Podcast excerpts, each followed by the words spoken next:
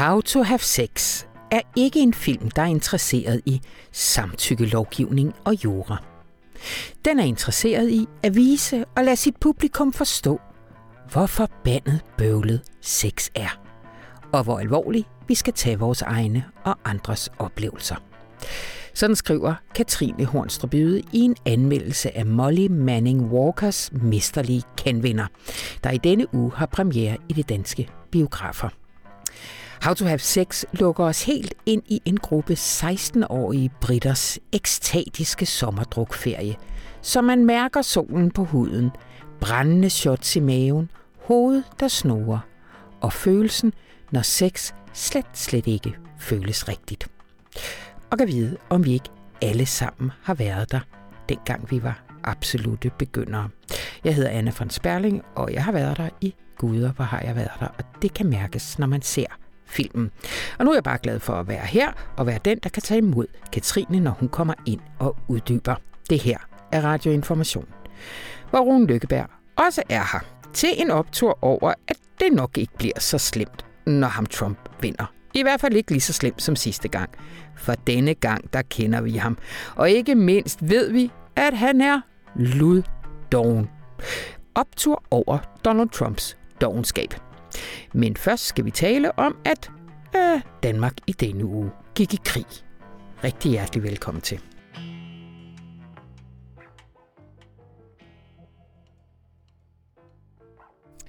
Hej Ulrik Dahlin. Hej. Uh, her i torsdagens avis står der med meget store typer på uh, side 7. Så er Danmark på vej i krig. Og jeg tænker, der godt kunne sidde nogen og slå op i avisen og tænke, uh, hvad, hvor? Altså, Ja, altså hvor er jo nede i det Røde Hav. Ja, ja, præcis. Og anledningen er jo, at der har været Houthi-angreb på civile skibe, og for så vidt også på krigsskibe. Ja. Og øh, der har man så igennem et stykke tid i Danmark talt om, at man ville sende fregat derned. Mm-hmm. Og den skulle så sendes derned på et defensivt mandat, det vil sige, at den skulle beskytte, hvad hedder det, den civile skibstrafik, for eksempel sejle ved siden af, når de passerer ja. øh, det der stræde ved Aden. Og øh, det, er så til, altså, det er så suppleret nu med også et offensivt mandat. Ja. Og det var det, der blev hastebehandlet onsdag i Folketinget, og det, hvad hedder det, der var tilslutning til, at det skulle behandles som en hastesag, det vil sige, at både første og anden behandling blev foretaget samme dag. Ja. Det blev offentliggjort, hvad hedder det, om tirsdagen, og om onsdagen blev det behandlet. Og man startede klokken 9 øh, med tre timers debat. Så var der møde i Forsvarsudvalget. Klokken 16 og klokken 18 gik man til afstemning, og klokken 18.04 så er, har Danmark stemt for, at vi går i krig. Det skal så siges, altså går i krig. Vi tilslutter os en alliance under ledelse, eller en koalition af det, under ledelse af USA og Storbritannien, som jo gennemfører, hvad hedder det, væbnet angreb på mm. det, som man kalder Houthi-kapaciteter. Og det kan være radaranlæg eller alt muligt andet guf.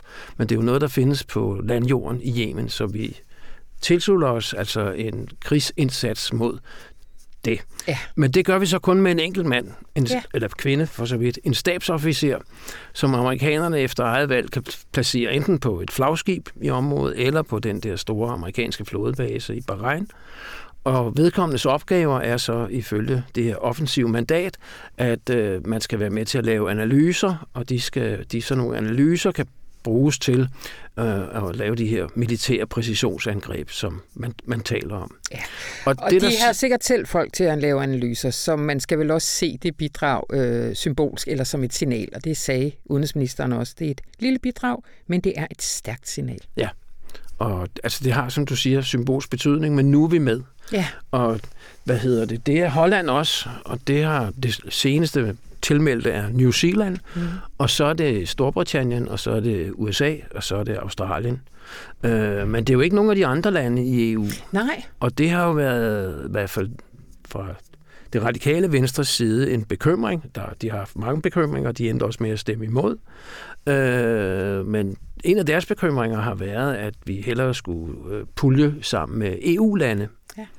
Øh, der er så det specielle, at der faktisk er et EU-initiativ på vej Men man mener altså ikke fra regeringens og fra et ret stort flertal i Folketingets side, at man ligesom kan vente på det. Man har haft lyst til, eller følt trang til, at markere bredt, at, altså at vi går i krig, selvom det så kun er med en enkelt mand. Ja. Når han så kommer hjem, det kan jeg ikke lade være med at tænke på, og det kan ikke bruges til noget som helst, men så kan vi sige, at der kommer en mand fra det Røde Hav. Ej, sikkert, ej, sikkert ladetus. men, men der er selvfølgelig alvorlige perspektiver ja. i det her, og det var ja. også en del af hvad hedder ja. det, det radikale venstres bekymringer, nemlig at øh, det er jo ikke sikkert, at, øh, at det her bombe nødvendigvis får dem til at ligge altså, mere stille, og der kan være udsigt til, at vi pludselig bliver trukket ind i en landkrig. Præcis. Christian Friis Bak henviste til, at Saudi-Arabien jo igennem otte år har fra luften bombarderet de her hutier sønder sammen, og det er jo cirka det samme, ja. amerikanerne og Storbritannien gør. Ikke? Og det har altså ikke knækket dem. Altså, nå.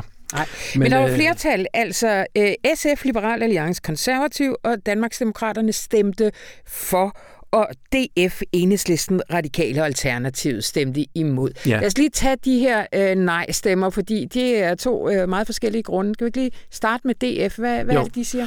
Altså, det, det, det tager udgangspunkt i, at, øh, at den her etbenede pirat, som i 2021 blev, man, man sejlede til Danmark, fordi man havde skudt hans ben i stykker. Lucky. Lucky, ja. Øh, og så har han her i netop i samme uge, jeg tror det var i tirsdags, mm. der kom meddelelsen om, at nu havde han fået midlertidig opholdstilladelse af den grund, at man ikke kan sende ham tilbage, fordi man frygter for hans liv og helbred, hvis man returnerede ham. Og øh, det var jo, hvis man kan sige det sådan, gefundens fræsen for Dansk Folkeparti, fordi de ville gerne støtte, så gerne endda, øh, støtte selve missionen, men de ville have en garanti på forhånd om, at der ikke kom flere logier. Ja. Og ingen ønsker øh, flere Lockier. Blev det man ønskede meget... heller ikke en Locky, dengang man fik Nej, ham. Ja, øh, men øh, hvad hedder det... Øh, man kunne heller ikke give sådan en garanti, fordi det ved man jo af gode grunde ikke. Nej. Og hvis der skulle opstå en situation, så må vil man sikkert prøve at gøre, hvad man kan for at komme af med vedkommende. Men hvis det nu ikke kan lade sig gøre, ja, så ender vi altså med at skulle sejle en hjem. Det, der var sket det... med Lucky, det var, at han var blevet såret under den der aktion. Så hvor resten af piraterne blev blevet smidt i en gummibåd med et æble og sendt mod kysten, ja. så kunne vi ikke gøre det med ham, Nej, og derfor han ville ikke være i stand til ja. at opretholde livet. Ja. Altså med, Nej en benstump. Så nu har han fået en benprotese og midlertidig ophold. Ja. Øh, de var meget, det var en meget synes jeg, anstrengt retorik, som ja. Øh, Dansk Folkeparti anvendte. Især nogle af dem. Altså, de forestiller sig, hvad så hvis der kommer, hvis der er nogen, der kommer sejlende på den tømmerflåde, og de så springer i vandet, skal vi så redde dem? Og, og vi, de ønsker et opgør med internationale konventioner om, at man altså for eksempel skal redde øh, folk, der lider nød til søs, altså nødstede, ikke? Ja. Og så de bevægede sig meget rundt i universet. Øh, de kunne ikke få den her garanti, øh, selvom at man forsøgte at at lokke dem, kunne man sige, øh, ved at sige, hvad nu hvis man fik en militærfaglig vurdering af, at den meget, meget, meget lille sandsynlighed, der ville være, ville det på på, hvad hedder det, få dem til at ændre situation. Og, det, og det, man kan jo godt forestille sig, at hvis man er et krigsskib, eller, eller den der fregat, øh, ja, så vil man... Øh, altså, hvis man skal sejle frem og tilbage, så er det ikke så sandsynligt. Altså, det Houthierne angriber med er ikke folk i gummibåde. Nej. Det er droner og missiler, eller hvad pokker det er. Ikke? Men uh, man kunne ikke få den her garanti, uh, og, og så ville man altså stemme imod. Og det kaldte den socialdemokratiske ordfører Simon Kollerup, det kaldte han for indrigspolitisk paradekørsel. Mm-hmm. Og det er jo meget sjovt an, hvad hedder det, udtryk. Ja. Øh, fra øh, de øvrige nej-stemmer, ja, så var det, som jeg nævnte før, med de radikale venstre. Altså, det galt også enhedslisten og øh, alternativet. At der var der altså en manglende tro på, at en mand, øh, altså den der militære betydning der, at det er det rigtige øh, medicin. Man skal hellere satse på, hvad hedder det, EU, og man skal, de vil gerne støtte frigatten, øh, men de vil ikke støtte den der ene mand, øh, som vi sender. De er også adskilt jo. Der var et beslutningsforslag om fregatten. Det skal ikke hastebehandles. Det bliver først vedtaget i februar. Og så er der bare det her andet beslutningsforslag om den ene kriger, vi sender afsted, ja. øh, og det skulle hastebehandles. Ja. Og det er jo realiteten nu. Ja, og det var så ikke mindst uh, Alternativet, der undrede sig vildt over den her uh, hastebehandling, men også det hemmelighedskrammeri, der ligesom har været op til Øh, hvad, altså, hvordan har forløbet op til det, til det været? Altså, jeg først kommer det der beslutningsforslag om frigatten. Ja. Øh, og nyheden om, at det er op til 175 mennesker, og det er en helikopter, og det er et efterretnings, hvad hedder det, element, og et tolkeelement, og et sanitetselement, og et militært støttebidrag, og altså nogen, der kan passe på de andre. Ja. Og øh, så midt i det, eller lige efter det er lanceret, så kommer så det andet, og det bliver, som forretningsgangen er. Det bliver først vendt i udenrigspolitisk nævn. Mm-hmm. Det har øh, den hage, at der er meget streng fortrolighed, så det er ikke det samme som at vende det i en større forsamling. Det er faktisk en meget eksklusiv lille forsamling, ja. som ikke rigtig må fortælle bagud. Bagefter kunne øh, forsvarsministeren og udenrigsministeren dog sige, hvad det var, de lagde op til, nemlig at sende en mand afsted. Øh, men altså, det, det, betydningen af det er signalet, nemlig at vi nu står bag USA og Storbritannien i den øh, krigsførsel, som de er i gang med mod hutierne. Ja. Og begrundelsen for det hele er jo, at Danmark, det er den argumentation, man anvender, at Danmark er en af, altså ligger på top 10-listen over søfartsnationer, og at det er, hvad hedder det, dansk opererede skibe, mange af dem, og det er danske, hvad hedder det, eller det er varer på vej til Danmark, mm. øh, til danske supermarkeder og så videre. Så altså, vi har en, nogle klare interesser dernede, synes man. Og det er Mærsk. Det er også Mærsk. Ja. Der har jo været to angreb på Ja. Mærsk, på Mærsk skibe. Der. Ja. Ja. Og det er der også, øh, altså, jeg ved ikke, hvad der vil være bedre. Altså, Nej. det tager jo bare 6-7 ekstra dage, altså en lille uge, og sejle syd om Afrika, øh, hvis man er på vej med et eller andet. Og det kan man jo sagtens sidde her i en behagelig torsdag eftermiddag og sige, det, hvad, hvad rolle spiller det? Men, Ja. ja. men det har øh, kæmpe konsekvenser. Selvfølgelig. Øh, det har også betydning for, hvad hedder det, Ægypten, som har mistet en fjerdedel af sine indtægter. De lever i vis udstrækning af at kunne hæve og sænke våben over Suezkanalen. Ja. Og sådan er der en hel masse forskellige øh, ting, der er, er Ja. på spil. Ja.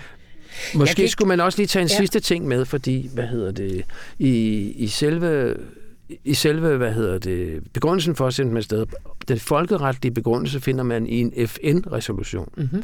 Og det er også rigtigt nok, i FN-resolutionen fra den 10. januar, der skri- skriver man, at der er, man har retten til selvforsvar. Men man skriver også, at øh, man opfordrer alle til at mindske spændingen i regionen og så videre. Og det må vi jo så se, hvad fremtiden viser om det. Præcis. Jeg kan ikke lade med at tænke her til sidst. Altså, hvad sker der lige for SF? Det er jo bare fordi, vi har en samlet venstrefløj på den ene side, der stemmer imod. Hvad, hvad var SF's argument for at stemme for? Øh, Det var Carsten Hønge, som var partiets ordfører, og han forklarede, eller han brugte meget af sin øh, taletid til at tale om Iran. Iran er ved at placere sig som en regional stormagt, og han ser sikkert for såvel et angrebet altså fra Gaza, øh, og hvad hedder det, de her hutier som sådan noget, hvad hedder det, noget Iran, står bag, og, Ja. og det er sikkert heller ikke helt forkert. Så når Altså i forhold til, at de her hutier jo siger, at de vil gøre det her, indtil der kommer en våbenhvile, eller der kommer tilstrækkeligt med nødhjælp ind, det opfatter han som iransk spind. Og altså, det skal, Okay. man, det skal man bare se igennem med. Og man, så han, han havde sådan lidt kriser, krig, krigerisk formulering. Det er ikke nok at sætte et plaster på dem. Altså, man må sætte dem ud af spillet. Øh, Altså hutierne. ikke? ja, ja. Men at vente på øh, resten af EU, det kunne SF ikke. Jamen, det er jo sådan, at øh, der er i det der mandat for fregatten, er der, at hvis det passer med det, EU senere kommer, så kan det jo være, og situationen taler for det, at den ligesom glider også over i EU-bidraget der. Ikke? Ja. Men det gælder jo ikke vores enlige krigere. Nej, det er jo det. Øh, så Danmark er på vej i krig. Tusind tak, Ulrik Dahlin.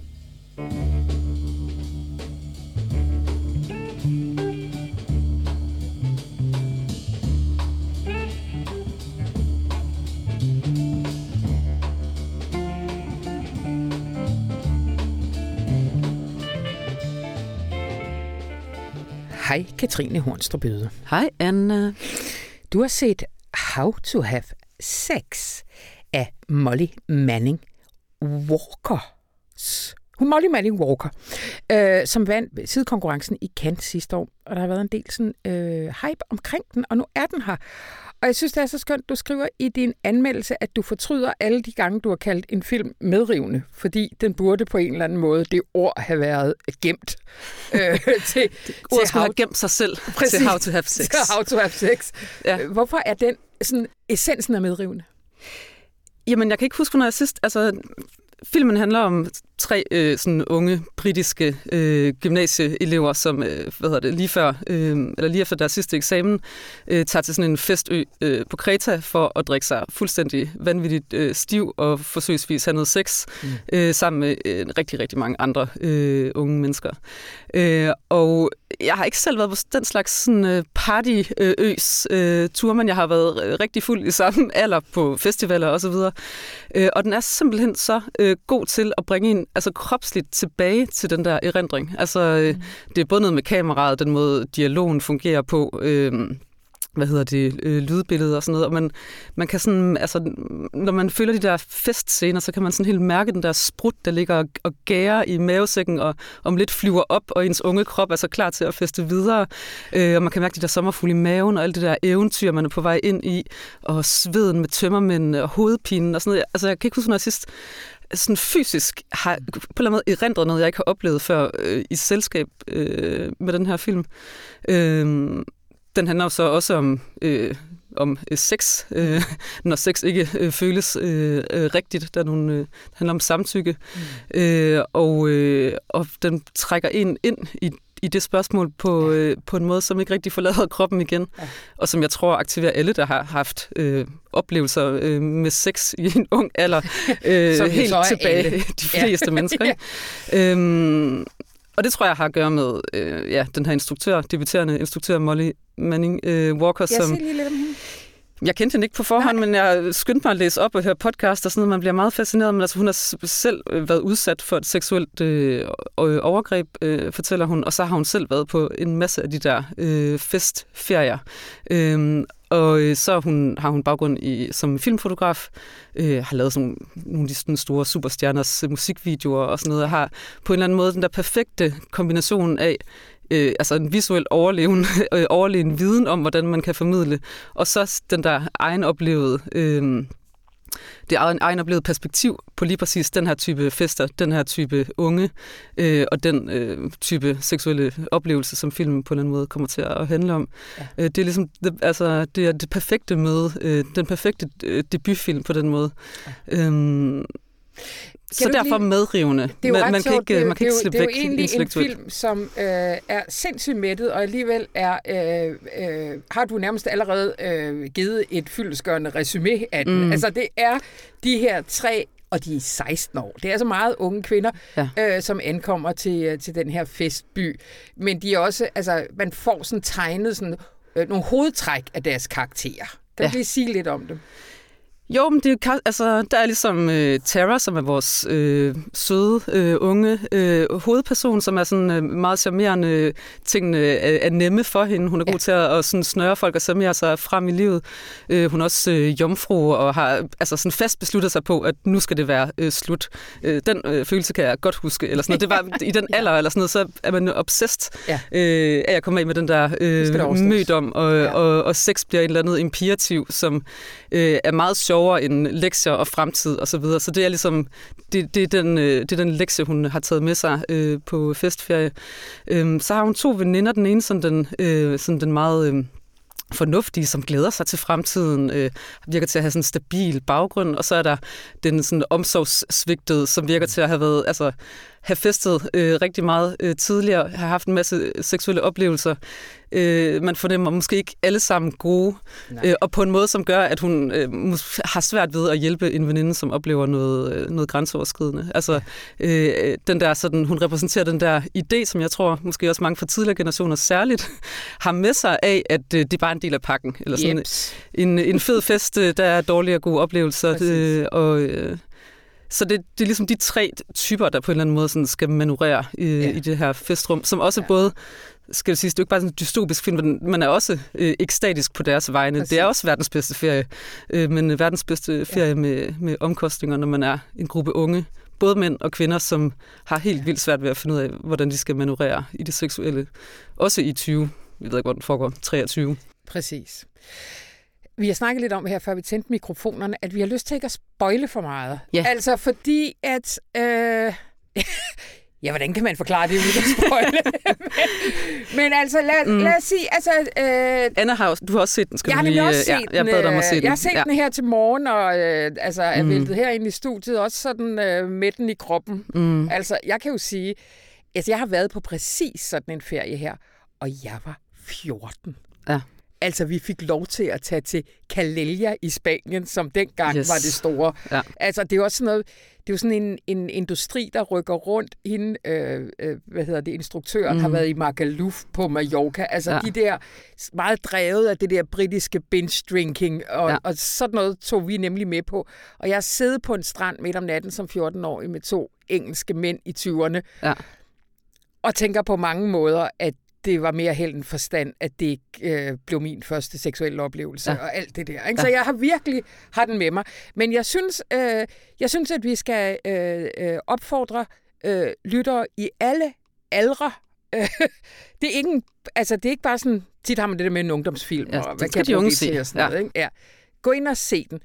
Øh, og så siger vi ikke lige mere om, hvad der sker. Men jeg har Mhm. lyst til at tale lidt mere om, hvad den ligesom skriver sig ind i, i forhold til film og tv og det her spørgsmål om øh, sex og grænser og overgreb. Kan du ikke lige, du skriver ret øh, udførligt om det i din anmeldelse. Jo, men jeg prøver ligesom at sådan lave en, en hurtig gennemgang af sådan den, altså, voldtægtskultur på film og tv. Ja. Og det er jo både øh, film og serier, som øh, tematiserer øh, voldtægtskultur. Det er også øh, film øh, og serier, som øh, er tydelige vidnesbyrd om en voldtægtskultur. Ikke? Det er jo sådan noget, vi særligt øh, har kunne se og, og reflektere over post... Øh, 2018, hvor vi alle sammen blev øh, meget klogere, meget hurtigt.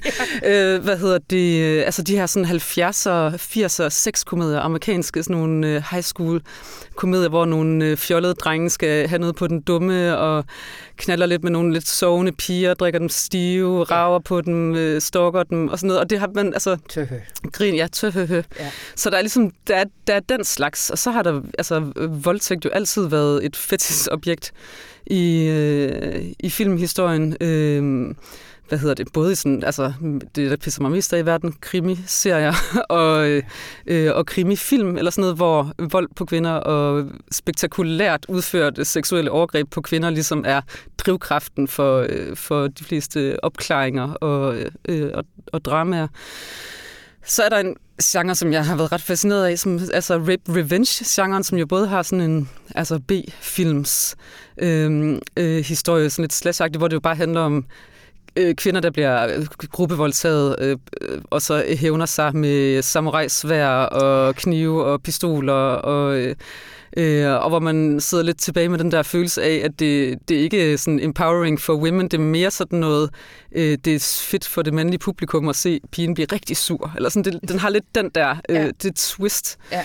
Øhm, Så du glemmer lidt, du, du beskriver også det der med øh, voldtægt af min kvinde, altså sådan noget westerns og sådan Ja. noget, hvor at det er ligesom overgrebet Ja, så det på mandens ja, så det- ejendom, øh, og ja, så skal rape han male ligesom... revenge, ja, ja. men hvor man lige skal redde æren, eller det i hvert Ja. fald er en god sådan, driver for at forstå, hvorfor nogen skal ud og plaffe nogen, nogen, nogen andre ned. Præcis. Og så er der jo så bare altså det generelle, sådan, som jeg tror, jeg synes, det er det mest interessante og måske også problematiske i, øh, i skildringer af voldtægt på, på film og tv, som jo bare er den der øh, mand springer frem fra busk ud af gyde øh, og, og voldtager øh, kvinder, han aldrig har mødt før. Det sker jo forfærdeligvis, men nu statistisk set utroligt sjældent. Øh, og det er, øh, det er den måde, vi ligesom øh, har lært øh, af film og tv at frygte voldtægter øh, og overgreb øh, på, og det er ikke sådan, det øh, fungerer i virkeligheden. Nej. Øhm, og det, der jo så er spændende i dag nu, altså, det, det er som om, vi er nået et eller andet form for civilisationsstadie i forhold til til sex, seksuel repræsentation, hvor man jo nu tør at gøre det indviklet og mudret Ja. ja. og svært. Øh, og jeg synes, det er sjovt, at det stadigvæk er, synes jeg, af det, jeg har set. Øh, Girls af Lena Dunham, som efterhånden er relativt gammel, startede øh, 2012, tror jeg, som har sådan en af de stærkeste sådan, øh, billeder på en seksuel, helt vild moders sådan, relation mellem hovedpersonen Hannah og hendes sådan, bolleven øh, Adam, som kalder hende de altså, mest ubehagelige ting, og hun synes, det er vildt ubehageligt, men det er også meget liderligt, men, det, men hendes hjerte bliver også knust, men hun kan ikke lade være med at komme tilbage, og så ender det, det ret godt. Og sådan Altså, det er virkelig sådan, mm, det er meget forvirrende, og det tror jeg skulle være ret sundt at kunne spejle sig i, fordi at øh, det enkle gør en mere øh, forvirret, når man så oplever øh, det faktisk levede liv. Ikke? Og, og så meget kan vi jo øh, afsløre, ja. at, i, at i How to Have Sex, der er ikke nogen skurke, der er ikke nogen, der er røvhuller, der er ikke nogen, der er ultranaiv, der er ikke nogen, der er alle de der ting. Der er bare der er en masse råd og en ja. masse unge mennesker, som, som prøver at navigere øh, i, noget, i noget uoverskueligt. Ja. Øhm, og så kan man sige, det er jo også lidt en, altså det er jo også en, igen uden at spoile for meget, men det er også en film, der på en eller anden måde handler øh, om samtykke. Jeg synes også, det er spændende sådan, øh, jeg synes, det har været, jeg tror, det er utrolig vigtigt også at se, øh, for eksempel i øh, den der Sally Rooney's øh, dramatisering, øh, hvad hedder det, Normal øh, People, er der sådan en, nu sådan et, en, en ny ikonisk scene, hvor man øh, ser et, øh, øh, samleje, øh, hvor man ligesom er rigtig god til at, at spørge ind, eller sådan, hvor man ligesom ser sådan eksemplarisk, nærmest sådan dydigt eksempel på, hvordan man skal, øh, man skal sikre sig, at sin partner øh, er okay øh, under sex og sådan noget. Og det er jo ligesom et, et arbejde i kulturen at vise øh, måder at have sex på, som, øh, som er cool. Øh, men det fede ved, ved den her film er, at den ligesom er på et andet niveau, eller sådan, den viser også, hvor svært det er, eller sådan, at det der ja, jo er fuldstændig afhængig af kontekst og stemning og alt, hvad der er fået gået forud, og promille og alle mulige ting. Øhm, så jeg synes, det er fedt, at den nærmest er sådan beyond samtykke eksemplariske ja. diskussioner. Ja. Øh, og man kan sige, øh, også derfor beyond jura, eller sådan, at, at nu skal vi også diskutere lidt ting, som man ikke kan nødvendigvis øh, lovgive imod, men hvor den bedste kur måske er, at som Molly Walker gør, turnere rundt i verden, snakke med unge mennesker. Der er også undervisningsmateriale, så jeg lige tilknyttet øh, pressemateriale til den her film. Ja. Øh, og få alle til at se den. Øh, og ja, unge mennesker, men også alle andre, som øh, har godt af at genbesøge øh, vores egne øh, ja. øh, seksuelle oplevelser. Og, ja. Øh, som der forhåbentlig også er nogen af i fremtiden. det krydser vi så fingre for. Jeg vil bare lige lyst til at berolige øh, øh, lytterne her. Der er bemærkelsesværdigt lidt sex mm. i den her film. Så det er øh, så til, ja. til nogen skuffelse og andres lettelse. Det er ikke, det er ikke spor eksplicit, det her. Øh, Katrine Hornstrup, tusind tak skal du have. Selv tak.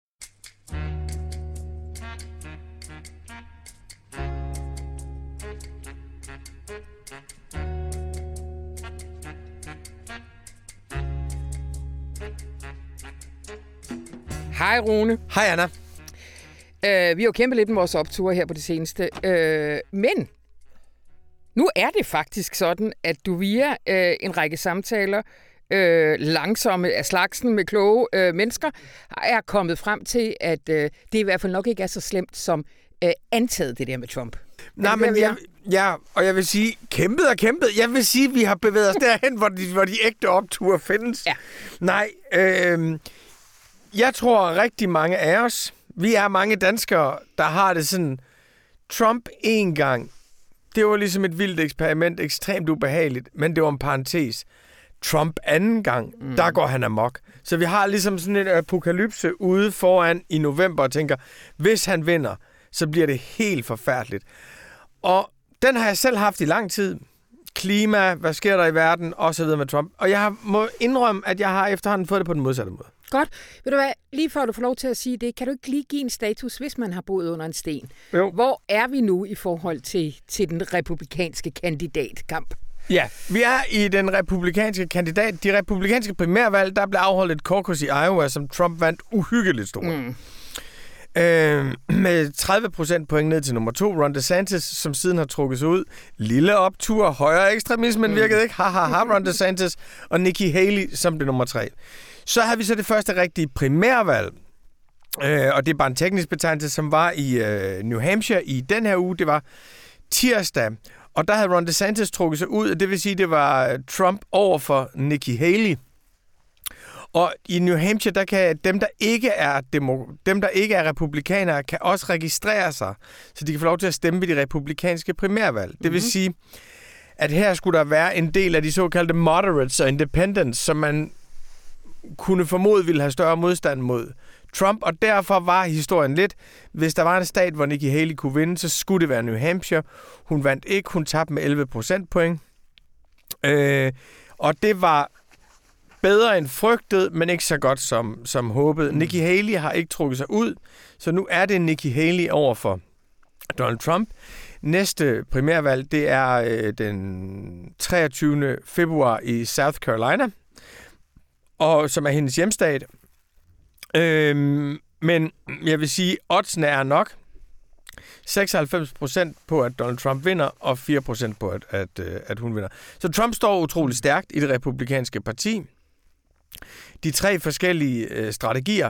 Slå ham i ansigtet, smadre ham. Det var Chris Christie's strategi. Tabte. Næste strategi. Jeg kan være mere Trump end Trump. det var det var Ron DeSantis. Tabte. Den, den tredje er, at, at jeg kan ligesom overtage Trump, og ligesom i stedet for at slå på ham, være mere Trump end ham, og i stedet for at være helt imod ham, så sige, alt det kaos der, gider vi det en gang til. Mm. Han er sgu mm. også gammel. Og det er Nikki Haley's, og det er ikke helt tabt endnu, Nej. men næsten. Så Trump bliver efter al sandsynlighed øh, republikanernes kandidat. Når hun bliver der, er det så, fordi hun håber på, at der sker et eller andet? Han går ud foran en lille fem, eller han kommer til at sige et eller andet, der gør, at eller hvad? Jeg tror, at det ene er, at hun er ligesom blevet hun er ligesom blevet mod den sidste front for never-Trumperne i det republikanske parti, og det vil sige, at der er ikke flertal for hende, men dem, der gerne vil have, der er en, der stiller op mod Trump, de mener det ret hårdt. Yeah. Så hun har sådan en, der er faktisk en del, der gerne vil have, hun stiller op. Også nogle det, penge. Ja, og det næste er, at hun har mange penge.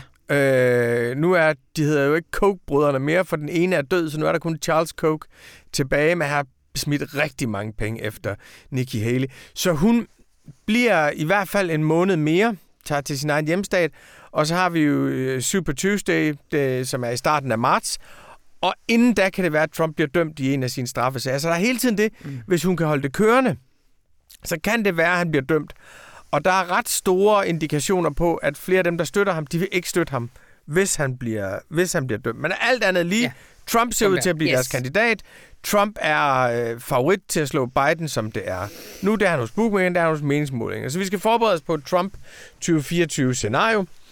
Og der det, der har slået mig i de sidste par måneder, det er faktisk dem, jeg har talt med. Den tyrkisk-amerikanske forsker Darren Acemoglu, ham der skrev det store bog Why Nations Fail, som siger, prøv at høre, vi har prøvet Trump før. Mm. Vi ved godt, hvordan vi skal håndtere ham. Institutionerne stod, modstandsbevægelsen er klar, det er ikke nær så farligt. Øh, anden gang, som det er første gang. Næste, jeg talte med Daniel Sieblatt, øh, ham der har skrevet How Democracies Die, stor Harvard-forsker også, som, øh, så, som sagde, at prøv at høre, at det er ikke sådan, at demokratiet bliver slukket, hvis Trump vinder. Det kan man ikke i USA. Der er for mange, der tror på, på demokratiet. Og tredje, så som vi talte om sidste uge, øh, vores vidunderlige veninde Daniel Allen, som også er fra Harvard, som sagde, at i 2016, der fik amerikanerne et chok. De fandt ud af, at deres økonomiske model, deres demokrati, hele deres offentlige infrastruktur var brudt sammen. Og derfor siger hun, siden 2016 har der været en massiv mobilisering. Både de sådan progressive Black Lives Matter, øh, antikapitalisme, klima, øh, men også en enorm græsrodsmobilisering omkring at sikre adgang til stemmer, genopfinde civilsamfund, stor indsats for, for at undgå nyhedsørkner, lokal journalistik genopdaget. Hun siger, at hun er meget mere rolig i 2024 end var i 2016, fordi amerikanerne har formået at revitalisere deres demokratiske samfund og vil være langt bedre til at modstå Trump. Mm. Så det her egentlig er et forestilling om, det bliver det store, sorte rullegardin, der bliver trukket ned, hvis Trump vinder igen. Det er der i hvert fald mange, der siger, at det ikke er sådan. Mm. Og jeg må mm. også sige, selv har jeg i stigende grad fået det sådan her. Trump er jo doven.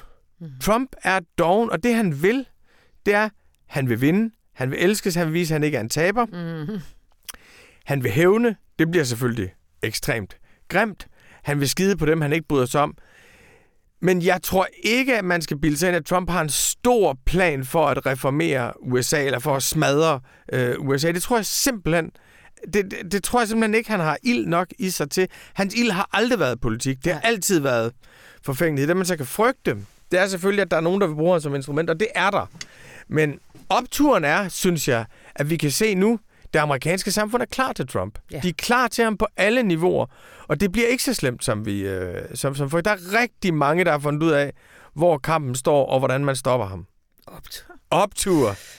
Og et lille men. Hvis jeg alligevel lige må spørge, fordi det, du har talt om indtil videre, det er jo øh, skal man sige, det indrigspolitiske og den, det amerikanske demokrati og institutioner øh, som sådan. Men frygten går vel også meget på de globale kriser, vi står i, og jo helt aktuelt et par krige og sådan noget, øh, hvor det bliver lidt afgørende, hvor USA stiller sig. Det er vel lidt to forskellige ting. Eller Jo, helt klart. Altså, det her er jo en optur, som, som øh, er et korrektiv til en forestilling om en massiv nedtur, men det betyder jo ikke, at, at det ikke ser sort ud. Det er klart, Ukraine er vi stærkt bekymret for. Vil Ja. han trække støtten til, til Ukraine? Og ikke, ikke bare det, Trump vil trække støtten til Ukraine. Det er det, han vil gøre det på en måde, så alle kan se det på forhånd. Du ved, han er ikke forberedt noget. Han vil bare tilføje det med et nederlag, fordi han er ligeglad. Ja. Og den ene, der er en der skole, der siger, Trump beundrer Putin, fordi han er autokrat ligesom ham selv. Mm. Der er en anden skole, der siger, at Putin har noget på Trump, derfor tør han ikke slås mod ham. I hvert fald har Trump været ekstremt venlig over for, øh, for Putin, så det er klart, at vi frygter, vi frygter, at det, vil blive et meget hurtigt og meget grimt øh, nederlag.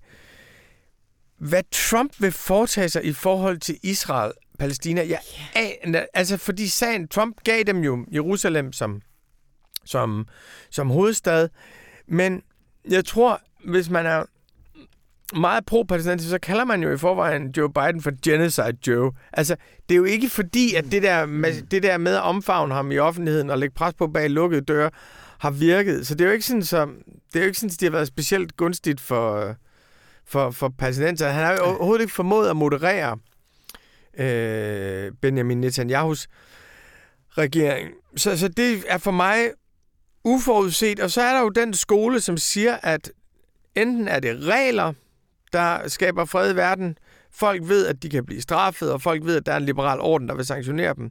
Og det er jo det, de siger så, at vi får en fredeligere verden med Biden. Der er så en anden skole, som siger, nej, det som øh, gør folk fredelige, det er, hvis de er bange, det er, hvis der er et element af afskrækkelse.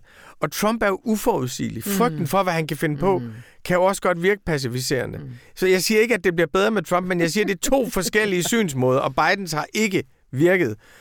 Det er klart, i forhold til klima, der har vi et stort håb med Trump, og det er, at de er kommet så langt, så staterne selv kan drive det videre, ja. så erhvervslivet selv kan drive det videre, så grønne organisationer selv kan drive det videre. Men det er en kæmpe frygt, fordi ja. der er så meget blandt hans kerne, kernevælgere, der hader klimaregulering. Der er så meget, altså det der EPA, det amerikanske miljøagentur, vil komme under massivt pres. Altså jeg vil sige, det jeg er mest bekymret for ved Trump, det er klimaindsatsen. Det er, at han vil smadre det, at vi vil nå hen et sted, hvor folk siger, vi har alligevel givet op, det er for sent, det her var, det her var over tid. Men også der, synes jeg alligevel, der er rigtig mange ting, der sker på samme tid. Kalifornien, mm. verdens femte største økonomi, deres guvernør Gavin Newsom er jo virkelig grøn og vil også stå imod. Så vi er ikke så bange, som vi har været. Nej, godt. Tilbage til opturen. Optur. tusind, tusind tak. Tak, Rune. Nej, ved du hvad? Lige før jeg slipper dig, Rune. Øh, vi har lovet lige hver gang at minde om, hvad vi har over i langsomme samtaler. Uh, jeg har en fuldstændig vidunderlig afrikansk aktivist, der hedder Stella Niansi, mm. som praktiserer noget, der hedder Radical Rudeness. Uh, hun har været øh, aktivist i... Hun er digter, så er hun professor, så er hun forsker og forfatter. Og for nogle år siden, der i protest mod Museveni, som er Ugandas ekstremt homofobiske præsident, mm. der har gennemført de her fuldstændig afsindige lov. Der indledte hun nogle aktioner mod ham, hvor hun skrev sådan nogle offentlige digte om, hvor, lille en pik han havde, og hvor små nosser han havde. Og hun har gået op til, hun har taget, taget trøjen af og vist ham brysterne og sagt, at det her, du er så bange for, er det den her, er det den her kvindekrop, du er så bange for? Det er en gammel amerik- afrikansk tradition som hedder Naked Protest. Øh, og det der med, hvordan grovhed kan virke som, øh, som protest, fortæller hun om.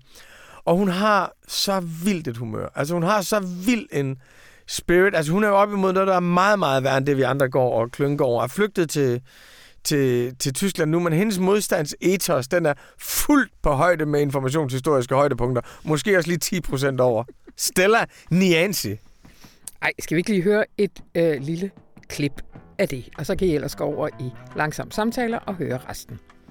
Øh, og det var alt, hvad vi havde fra denne uges radioinformation. Mit navn er Anna von Sperling, og det her, det var klippet og gjort så fint af Rune Spar Gertsen. Og her kommer Stella Niansi. Ja. ja.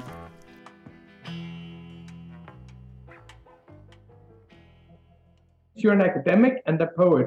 You're a politician and an activist. You're a woman leading the way for other women. You're a queer activist. You do so many things at the same time.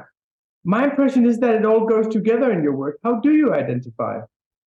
I think I'm all those things you've said. That's how people identify me by my work. So, you know, writer, academic, poet, all those are sort of forms of knowledge that I've produced and how they're packaged. Um, but yes, I'm a mother, I'm a woman, I'm a Ugandan, I'm an African. And I think what sort of ties up everything for me is that I'm a critical person who likes freedom for myself, but also others. And where freedom is taken away by especially violent means or forceful means, then I become a rebel and I become a dissident. And I think part of what's exciting for me is to use knowledge in ways that are accessible to empower other people to question, to say no, to push back, and to resist. So, you know, I think of myself as a thinker who finds ways of challenging people who abuse power. And then I might package it as a poem, I might package it as a you know protest action, I might package it as an essay or I might just undress in protest. And all these are ways of speaking back and encouraging others to do the same.